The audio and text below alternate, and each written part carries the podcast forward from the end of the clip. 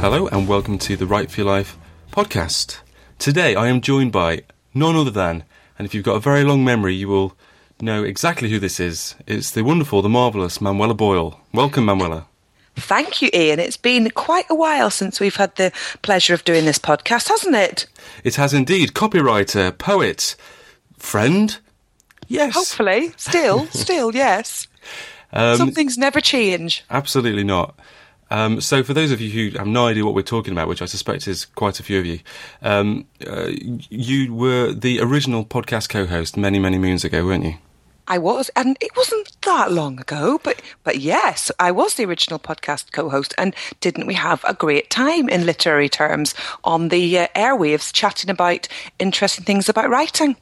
We did. I mean, it wasn't that long ago in actual real life, in sort of years' time, maybe two years, but I've gone crazy since then and published about seventy odd episodes. I don't know what's happened.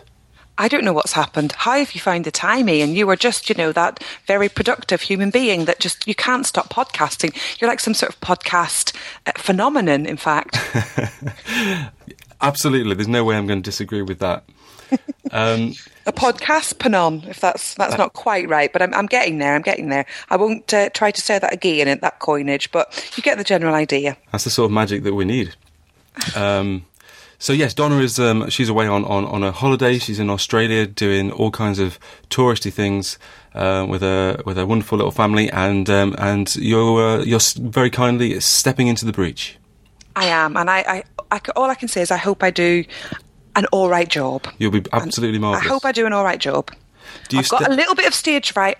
I, I, hope it's not coming across, but I think things are going to be just fine. Well, we can start by solving the problem. Do you step into a breach or into the breach, or do you step onto the breach? You step into the breach, don't you? I think you step into into and the breach. It's got to be the um, the definite article. What definite is, article. What is the breach? Is it a bit like the the oche, but just a bit slightly different, a different colour? Like like the oche in dots, or a collapsed oche. I think it might be that actually. The breach. It's some sort of collapsed, prolapsed oche. Goodness me, I had no idea. That's you know, I, that, someone told me that once, and it, you know, it felt like the right time to repeat it. No, it's well, I asked you to. Yeah, well, yeah, appreciated. I'm glad you brought it up. So now we've got that sorted. What are we going to talk about today? We are going to talk about because I've been talking about it all week, abandoning books. Mm. So there is an article on the Guardian about abandoning books, and I recorded one of my little very meta podcasts about abandoning books because I'm about to, and I have actually done it by already ah. now. Um, abandoned a book I've been reading, and um, and I've written a post which I've posted on ianbroom.com forward slash blog um, which is about when it's okay to abandon a book. And basically, my answer is it's always okay to answer a book, but a lot of people don't. So we're going to talk about that. Um, and the next thing we're going to talk about after that is um, the idea that when you when you have a fantastic idea, um, you have a brilliant brainwave. Maybe it's maybe it's it's it's the entire plot for your new novel, in brackets. In my case, or it could be just an mm. idea for any old project. Um, and then you tell someone about it because you're so excited, and then all the magic is lost because they say things that you don't want to hear, and then you just want to just end your entire writing career. You do, and poke your eyes out with teaspoons occasionally and, until you feel a bit better again. It's not got that bad quite yet, but but it's worth discussing that possibility if that is going to be a possibility for me. We can talk about it then. We can talk about that. Um, and then we're also going to briefly talk about the best selling books of 2013 so far because The Guardian have also published a list of those things. And, um, and uh, listeners, guess who's number one? And we'll leave you with that thought and then tell you later on. Indeed, we will. Crikey. So, do you abandon books?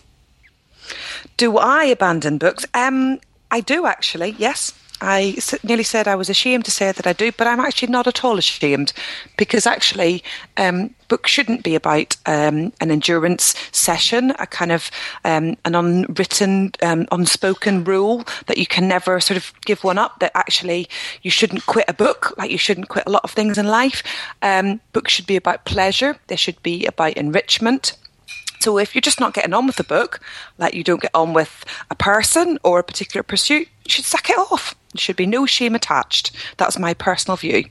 What about you, Ian? What tell us about the book that you have just recently abandoned. Well, I'm absolutely not going to tell you the, the what, what, the book is that I've just Why? abandoned. Why? Well, because it's someone that I follow on Twitter and and and, Oh. and that kind of thing, and I oh. don't and you know I don't want to.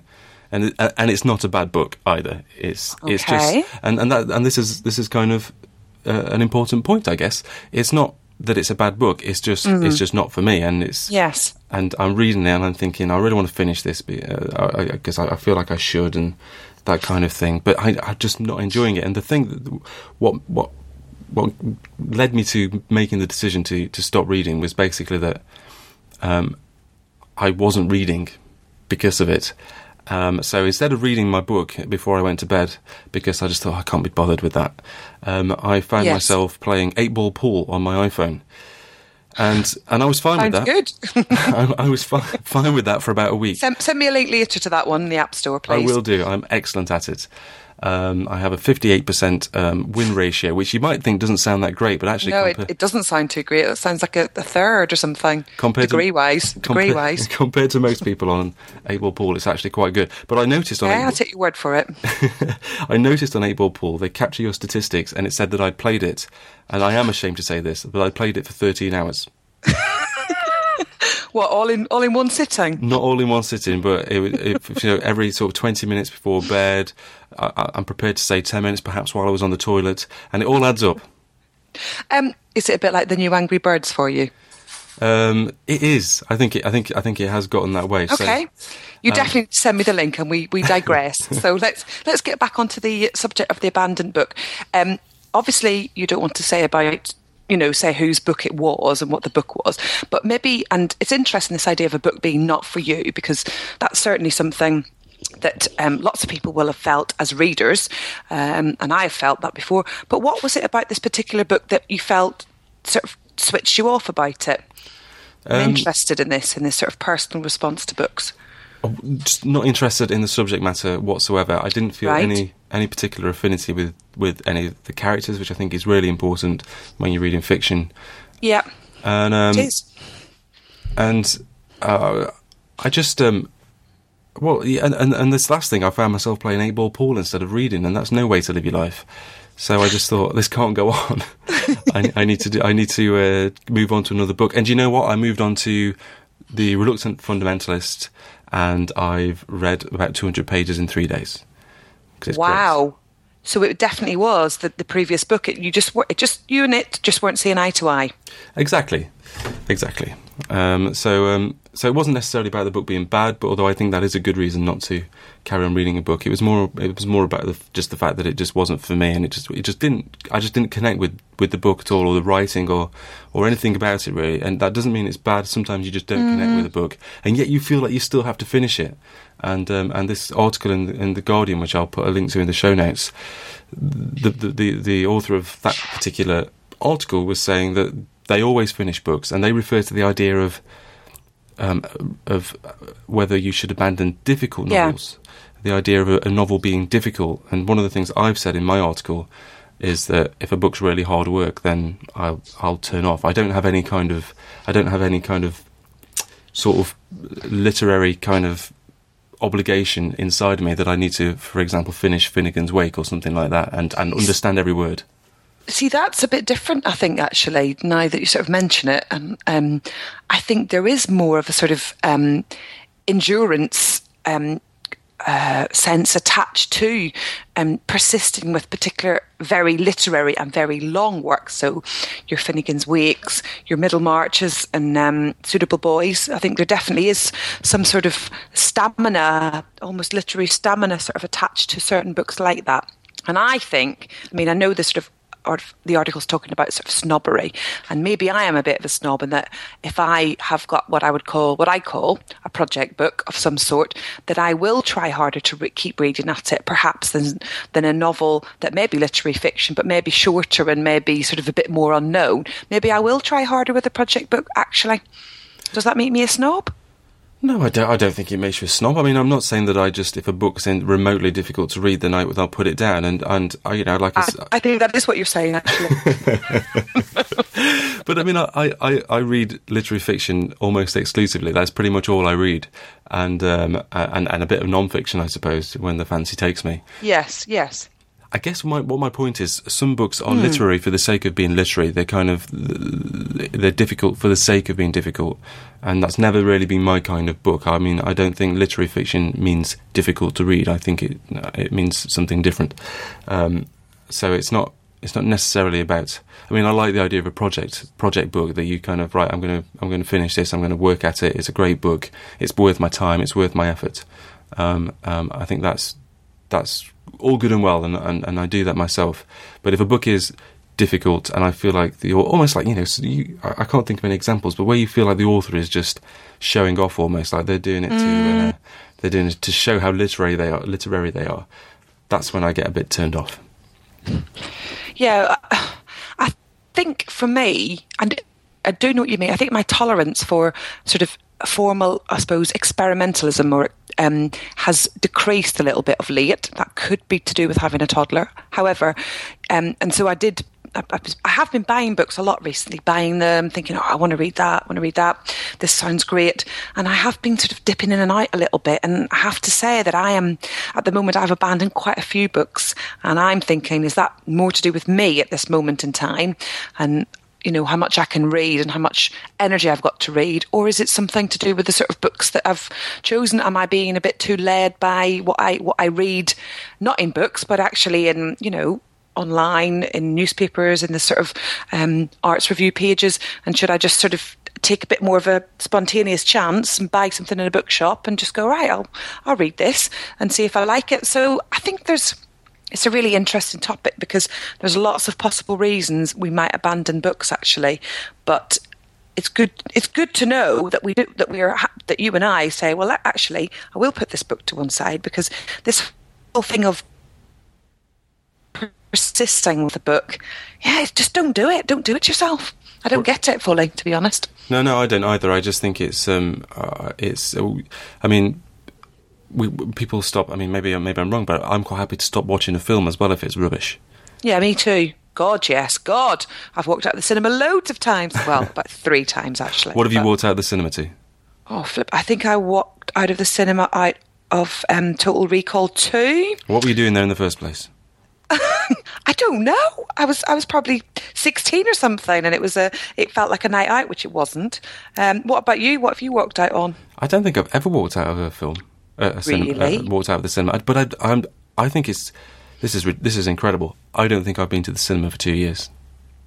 Come on. Honestly, And you really? You need to put that right now. You need to get down to the showroom in Sheffield and watch Pussy Riot tomorrow night. That would be my recommendation for you. That's secret like secretly what I'm wanting to do.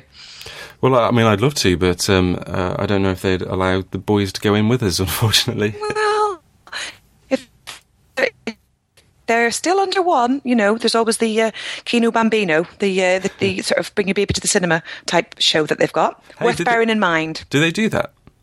They do, they do do that. They do do that. I did not know that. Went, yeah, I went to see some Ace films uh, when my little one was under one. It was cool. And are they in the cinema with you?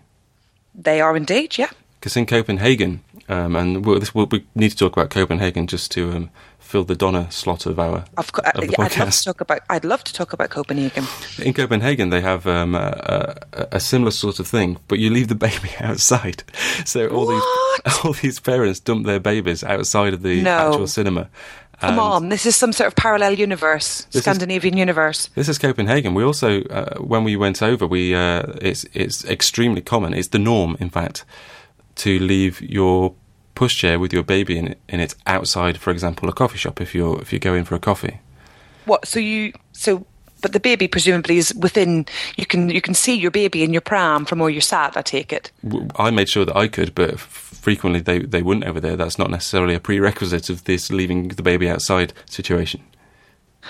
Holy cow! That is some crazy ass, mad European living. That. And no one no one steals babies.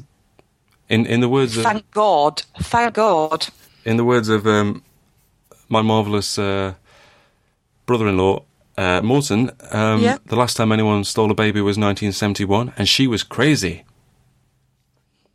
Well, For that, we are happy and glad, and we and I also breathe a sigh of relief that if I go to Copenhagen one day, which I would dearly love to, that I will probably choose larger than average size cafe so I can bring my child in with me. I know. I, that's I would. That's it was, just me. it That's was- just me. It was extremely. It was extremely different to get my head around it. Um, yes, but anyway, so glad we got that sorted as well. I am too. so we're basically saying that it's perfectly all right to abandon a book. Yes, but not a baby unless you're in Copenhagen. Yes, I mean that's just a good message for everyone to end that segment. It, it is. I'm, I'm glad that we came up with that message in the end. Actually, it's a bit like a public information podcast. Indeed. So, um, speaking of uh, public information podcasts, Hmm. let's, let's tell people what were the best-selling books of 2013. Yes. Well, back to The Guardian because they're so good at this sort of thing, to be honest. Their books pages are very informative. Um, and they've had an article um, just recently about, um, yes, the, um, the bestseller list for the first half of the year in the UK. And as what do you think? What do you think it says about us as a nation, Ian? What do you what do you think the the, the old uh, motifs and uh, tropes are? What's what's on our minds as across the UK in the first half of the year? any any idea? Any I think idea? it says that we like what we know and we know what we like. I think it, it it really does say that. And on our mind this year so far has been diets and crime. Who would have thought? Who would have thought? So Dan Brown, no surprise there, comes in as at number one with his new novel Inferno, um, and we've got the Fast Diet on there number two, which is a sort of bit of a craze that's been sweeping the nation. Fast for two days and stuff yourself in five. You know, it, it work. It seems to work apparently. Right. Um, apparently so. I've tried it myself, and you know, it's. I think there are some benefits, but it is sweeping the nation. Um, there's not any real sort of big um, non-fiction books on there in terms of sort of bio- biographies, which is interesting because normally that is something that um, seems to sort of be very popular, to be honest. Um, so yeah, it's it's the, the list seems to be a bit of a combination between um, diet books, the odd interesting piece of literary fiction, and then your blockbuster. So I don't know if that's saying anything particular about us as a nation in the first half of the year, or I mean, I suppose the interesting thing would be to compare to the second half of the year or compare it to a list from a couple of years ago to see whether broadly our taste as a nation change. But um, it is unusual that there's no biography on there because usually bi- biographies are something that sell well. Perhaps um, It's um, The- a, the, the couple of film uh, adaptations. So, Life of Pi is at number seven. Yeah. The, Hobbit at number nine. You would think that everyone who was going to buy those books had already bought them, especially The Hobbit, but um, obviously not. And I suppose you know people coming to those things new, which is fine. Um, and, and and the other thing that uh, that I thought that was was interesting about this, Yeah. or, or to look out for, is whether there will be whether this will change when the Booker Prize is announced.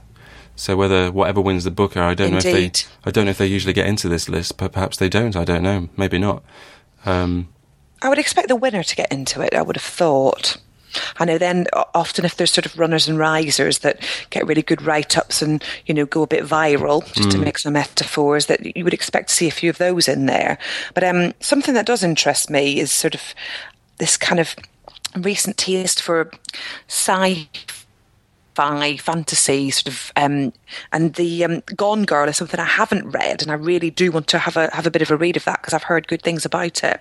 Um, I don't know if it's sort of this year's Hunger Games, that, um, but that's something I'd be interested in. I also see Eloise by Judy, Judy Finnegan on there, which is intriguing. I've got I had no idea that Judy Finnegan had written a novel. Had you? um, I did know that she'd written a novel. I don't even think it's her first. Am I allowed to do my joke on air, the one that I did before we started recording? It would be churlish of me to say no. The best thing about Judy Finnegan's books is that when you finish, you want to begin again. It was actually funny a second time. I can't believe I laughed. I got you didn't laugh the first time. Did I not? No, I'm putting it on for the air then, obviously, aren't I? I think so. I'm interested as to whether it's actually based on the the Damned's uh, the Damned song Eloise, but uh, that's maybe something that we could um, email Judy through to her agent and see if she responds. Let's see what she says. Yeah. Um, so. Yeah, I mean, it, it's a, it's. I think I actually think it's a weird list. To be honest, I do think it's a bit weird. I think on the plus side, perhaps we are losing the taste for books that are written about celebrities' crazy lives, which is no bad thing.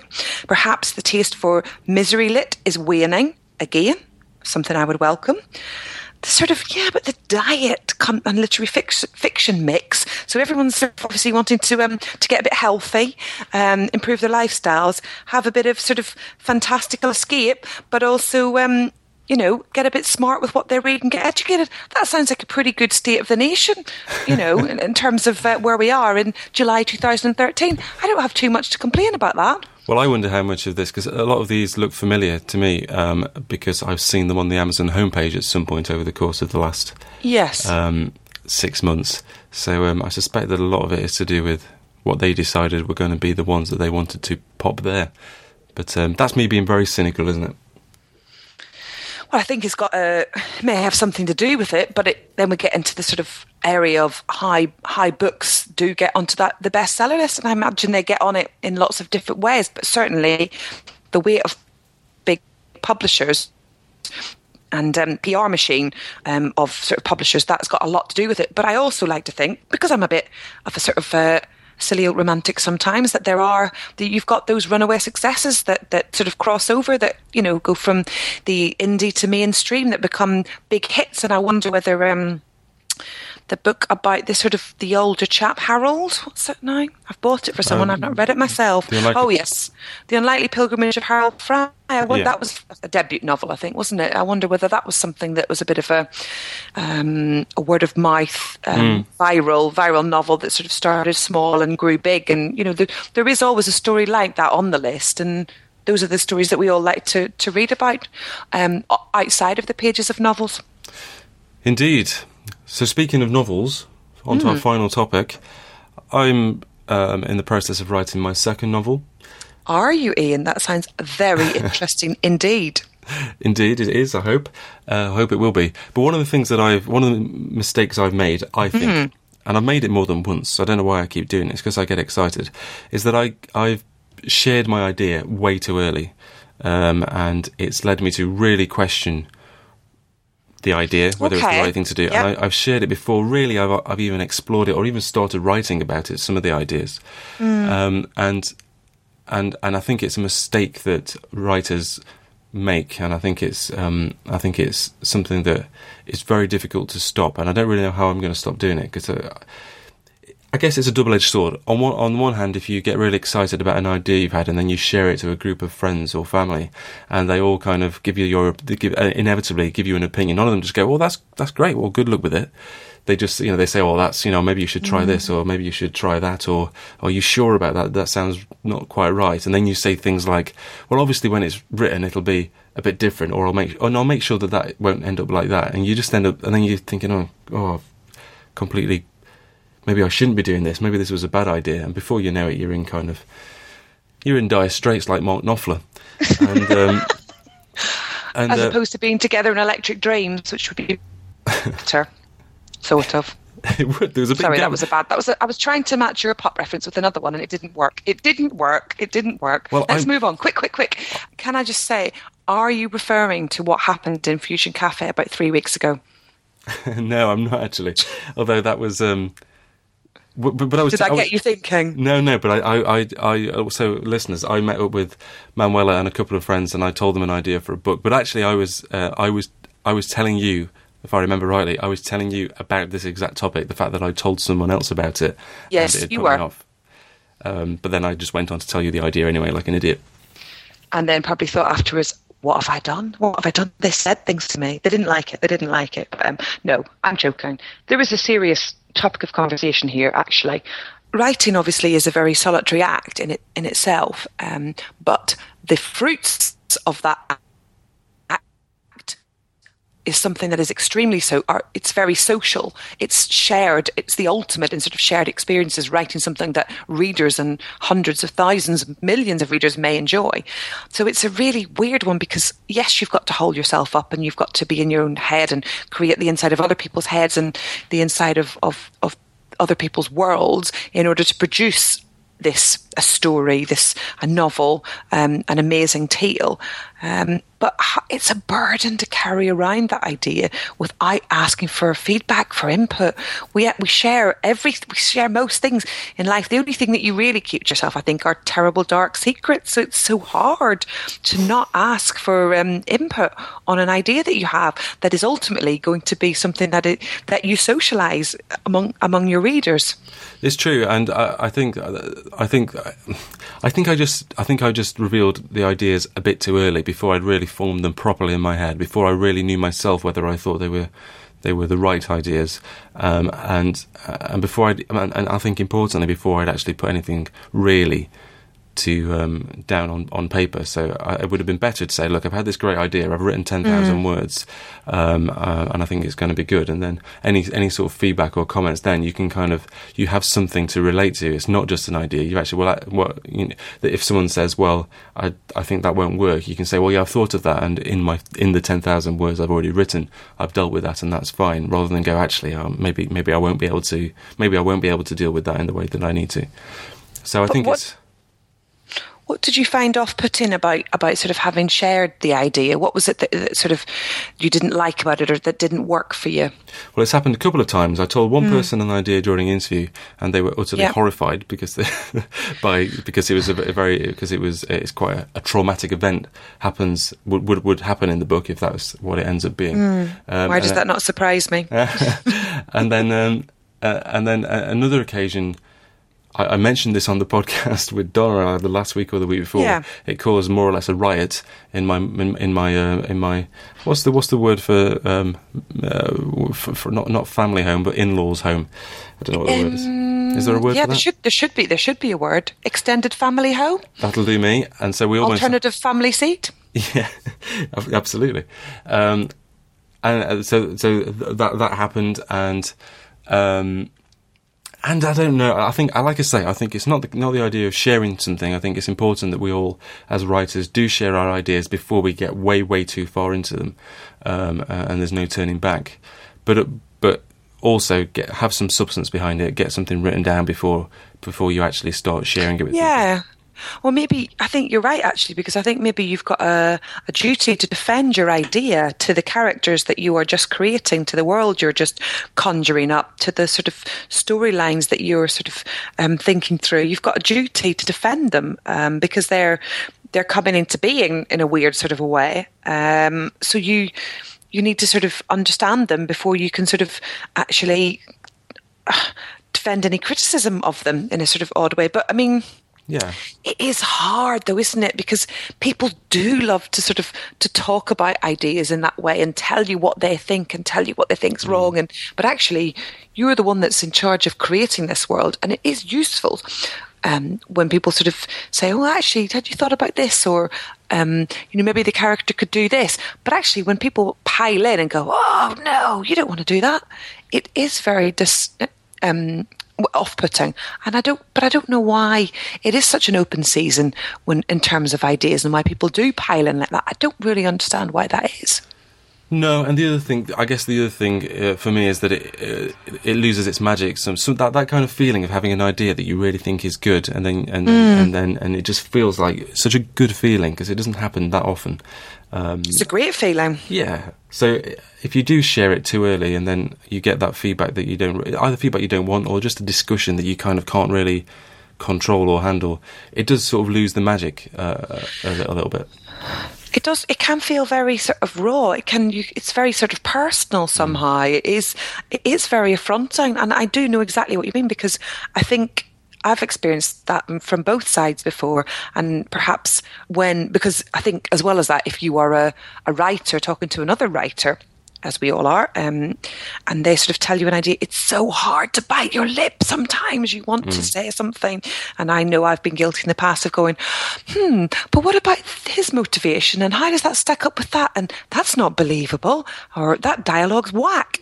I might not have said that, but I might have. I might have said something very like that, um, and then uh, Uh, not been able to understand why the other person wasn't sort of uh, welcoming of my feedback. But actually, it's because at that early stage of perhaps of you being with your new idea, you it, it is like the sort of honeymoon phase perhaps of a relationship or a friendship or whatever. You want to sort of you get have a lot of good feeling and you want to sort of enjoy that and you need that in order to make it work. And then when you get further into the development, that's when things get hard and they get di- difficult, and you have to make things add up. And so maybe it's something to do with just the sort of the stage you're at with the idea, perhaps. Yeah, I absolutely think so. I think that is that. I think that is the problem. I think I think the uh, the takeaway from this is is about timing. It's about uh, not getting carried away Mm. and and hold on to that magic for as long as possible, and then share it at an appropriate moment. Don't just blurt it out as soon as you think you've got a good idea. I think that's what I'm trying to say.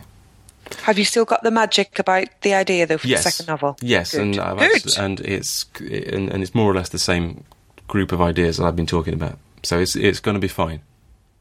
it will be fine. And can I also say that um, I do remember one of the ideas, but I've completely forgotten the other one. The what? Sorry, the the idea. Um, Yeah, because there was two ideas, wasn't there? But I, rem- I remember one of them very clearly. I think it's an excellent idea. The other one I've completely forgotten. But Well, I, hopefully you won't take that personally. I, I, I think sharing it with a lot of people is the worst thing that I could possibly do. So I'll tell you. I'll tell you off air. No, I'm only joking. I didn't. I didn't mean for you to, you know, d- You're trying to trick me. enter into. I was definitely not trying to trick you into some on-air confession. Good. Okay, we're going to end it there because we've gone way over our half an hour limits. But um, it's been a pleasure to have you back on the podcast. I have to say I have enjoyed it a lot. It's been great to uh, to have a chat and uh, and sort of talk about uh, talk about these these things together. Reading and writing. Imagine that. Where the hell can people find you on the internet? Me, me. Well, um, I am still over on Twitter from time to time, um, and I'm Manuela Boyle on there, Manuela Boyle. But also, um, I have finally set up a new blog after having a couple of sort of old blogs lurking about for far too long.